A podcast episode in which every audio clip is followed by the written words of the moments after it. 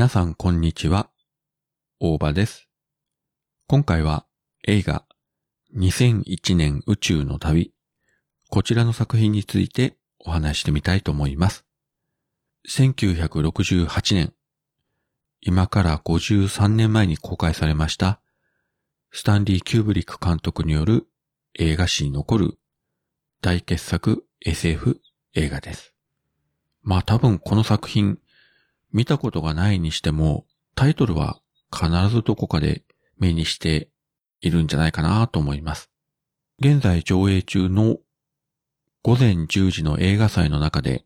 この2001年宇宙の旅が久しぶりに再上映されて自分も劇場で見たのが20年ぶり、いやもっと30年ぶりぐらいでしょうか。非常に久しぶりに大きなスクリーンで見ることができました。もちろん、テレビ放映とかソフトとかでは何回も見てますけれども、映画館で見たのは今回が3回目でしょうか。最初に見たのがですね、えー、自分が高校3年生の時に、当時テレビ朝日系列で放映されてました日曜洋画劇場、淀川長春が解説をしてたあの番組ですけれども、この番組で日本初放映されて、もちろん当時は地上デジタルとかハイビジョンではなく、昔のあのアナログテレビだったんですけれども、その小さい画面の中でもこの作品を見て、えー、圧倒されたことを覚えてます。当然その当時はビデオソフトとかなくて、えー、早川 SF 文庫から出てました、アサ・シー・クラークによる原作小説。まあ、厳密に言えば原作というよりも、スタンリー・キューブリックとアーサー・シー・クラークの二人が協議しながら作り上げていったストーリーなので、と言ったらいいんでしょうかね。同時並行的に作られたノベライズと言いますか。まあ、その小説版を何度も何度も繰り返し読んで、頭の中でこう、勝手にイメージを作ってテレビで見たんですけれども、まあ自分のあの、貧相なイメージをあっさり覆す、とんでもないスケールの、えー、映画ですよね、これは。えー、地球外の知的生命体によって人類が進化をしていく。言ってしまえばこれだけの話で、そんなに頭を悩ますような難しいストーリーではないんですね。まあ最近で言えば、例えばテネットなんかは見てて本当に頭が混乱してしまいますけれども、そういった意味でのあの難しさではなくて、設定ストーリー自体は非常にシンプル。ただそのシンプルなストーリーをスタンリー・キューブリックという天才が圧倒的なビジュアルで映像化して、で、しかも、あの、セリフというのが必要最小限のものしかないので、言ってみれば、観客に優しくはない。もう見たままだから、あとはあなた方自分で考えなさいよというような作品になってるので、1968年公開時には、大半の観客にはもうちんぷんかんぷんじゃなかったんでしょうか。アサ・シー・クラークの小説版を読むとですね、その映画で描かれなかった部分とか、まあ本来シナリオ上はあったけれども編集でカットされた部分とか、いろんな説明とか設定とかが全部書いてますので、えー、まだ未読の方はこちらを読んでいただくといいんじゃないかなと思います。まあ少し違うところもあるんですが、えー、一番違うのが、映画ではディスカバリー号という宇宙船の最終目的地が木星になってるんですが、小説版では土星になってます。この違いはありますけれども、それ以外は基本的にはあの、同じものなので、映画を見て、あれと思うこと多々あると思いますけれども、そういった方はこちらの小説を読んでいただくとうまく保管できるんじゃないかなと思います。まあ何よりですね、びっくりするのは、1968年、53年前の映画ながら、今見ても、例えばそのディスカバリー号という宇宙船とか、えー、宇宙ステーションとか、月面上の描写とか、宇宙空間での描写とか、本当にですね、古びてる時代遅れたな、というふうに思う箇所が本当に少ないんですね。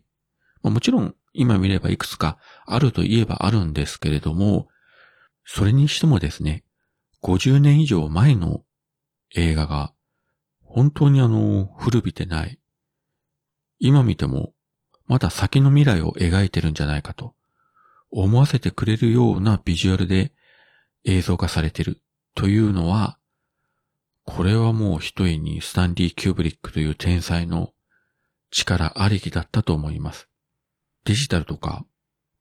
コンピューターとか、そういったことがまだまだ遥か先の時代に作られた映画だからですね。例えば宇宙船のディスプレイで、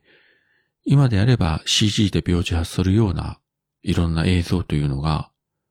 この映画の中ではそれらしくこう表現されてるんですが、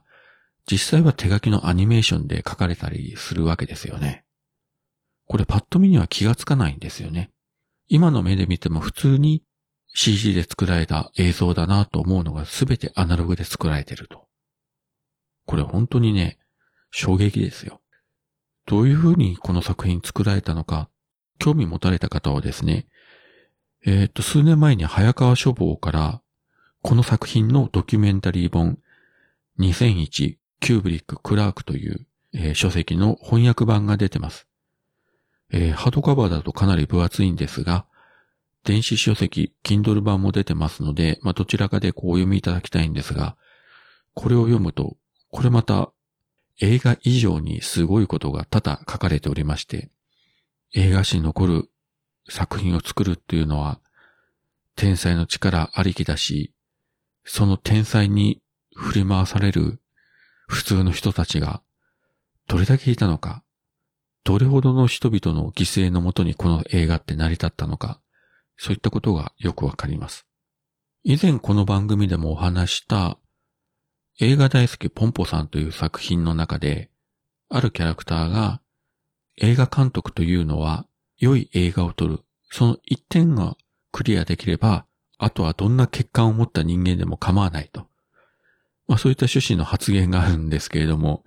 まあ実際ね、そういう人が目の前にいたら大変なんですが、まさにスタンディ・キューブリックという人は、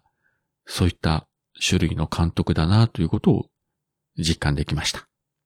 まあ実際本人に会ったことがないから、ね、うかつなことは言えませんけれども、でもまあ、